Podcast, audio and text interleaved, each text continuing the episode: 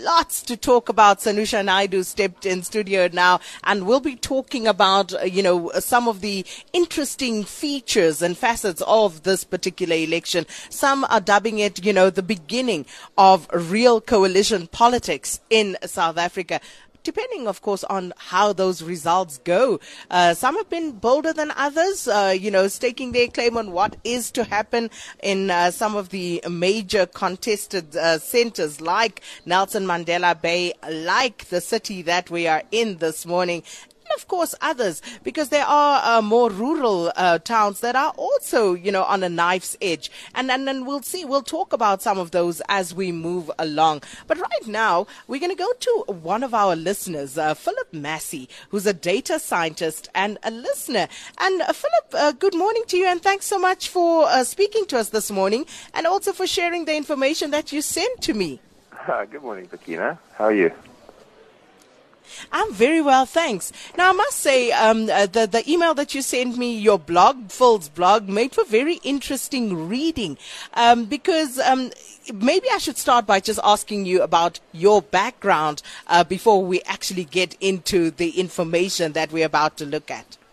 Um, okay, uh, I, um, I, have a background in conservation biology and um, I, I focused on looking at how animals utilize space and and uh, how they allocate their resources to space, and uh, that's effectively how I sort of had a look at how the political parties have spread their resources over the districts in South Africa.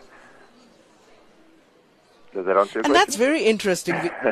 It, it does. And, and brings us, of course, to uh, the elections. And how have political parties spread their resources? Where have they focused? And, and I think it would be particularly useful at looking at the bigger parties and where they actually um, focus their efforts. Yeah, absolutely. It's just an interesting exercise. It's, uh, it's definitely not a robust piece of analysis, but um, it's interesting to see where the big parties, where, where one sort of tapped out and uh, re- re- some pressure whilst the, another one sort of has moved in.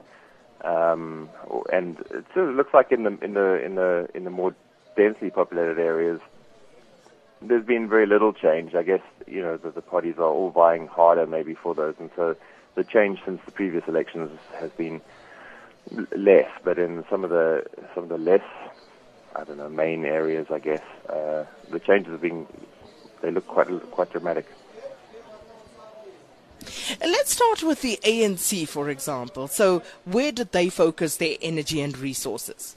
Well, it looks like, and uh, yeah, please don't quote me on this. it looks like the ANC's put a lot more effort into uh, the Dr. Kenneth Kaunda district. Um, I know a lot less effort, sorry, into Kenneth Kaunda. They moved out, but they've put a lot more effort. It looks up into northern KwaZulu in Zululand.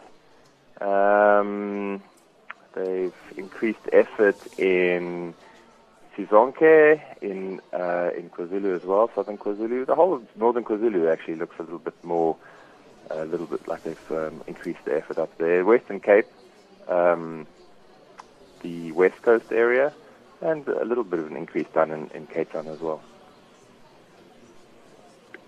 And that's that's very interesting. Uh, the DA, where did they uh, spend their effort and time and resources and money? Because well, money obviously comes into all of this as well. Well, that's how I, yeah, that's I mean, uh, that's that's the basis of how I've tried to, you know, this is based on the number of um, PR candidates that they've put forward in each district, and my sort of logic is that it costs them money to to have PR candidates, and so the more PR candidates, the more money they're spending. So, so it looks like the DA is going hard for um, for Johannesburg, um, which is I don't think any surprise uh, from what we've heard. Cape Town's also had an increase from the DA. Um, yeah, a lot, uh, all over the place. It's, it's not really a, a, a yeah northern uh, northern Limpopo. Looks like there's a lot of effort from the DA.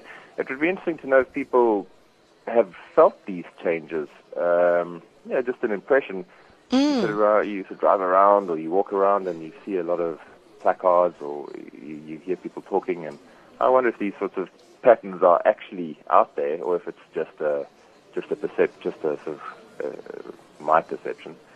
Um, it's, yeah, I mean, people could, people could take a look on, And, on and, the, and Nelson on Mandela website. Bay? Nelson Mandela Bay. Did, did, did, Um, let's have a look. I've got Buffalo City. Oh, here we go.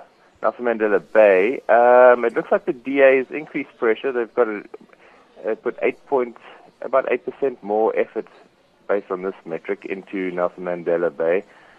The ANC looks like it's actually tapped off. They've got a little bit less relative, relatively speaking, less um, less than they than they than they had uh, in 2011.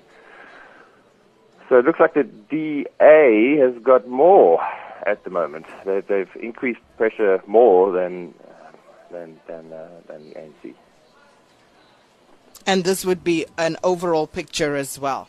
Uh, yeah, no. Look, this is a big, broad generalization. Um, Of course it just a bit of fun. but it, it, it, it's it's interesting. Absolutely, absolutely. It it is much fun, and um, you know what? We've got Sanusha Naidu here, and uh, she's an analyst. So we're going to talk about this because it's going to be interesting to see, you know, whether uh, this uh, was actually felt on the ground, and and we want to ask our other listeners: Did you feel uh, more of an ANC presence? Did you feel more effort um, in what the ANC was actually doing in KwaZulu, Northern KwaZulu Natal, especially, and uh, also in the Western Cape? And then for the DA, as someone who lives in Johannesburg, yeah, I have felt it. I have Yeah, seen yeah. it. Have and I've got the messages and everything to prove it. I felt the DA in Gauteng this time around. And uh, also Northern Limpopo. Interesting. Um, I, I, wonder why. Uh, what would have actually informed that particular move? Uh, but also uh, Nelson Mandela Bay. We've seen how hard the DA have gone there. Um, but uh, Phil Massie, thank you so much. Uh, uh, much fun, as you say, but very interesting all the same.